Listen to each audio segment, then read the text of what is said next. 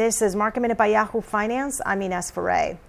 The markets ended in the red today with big tech names like Microsoft sliding.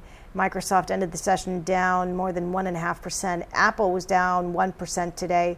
MasterCard and Visa, PayPal, those stocks were down. Bank of America ended the session down more than 2.5% after its quarterly results. Morgan Stanley was in the green for throughout the day after its quarterly results, beating on the top and bottom line with record revenue and profits.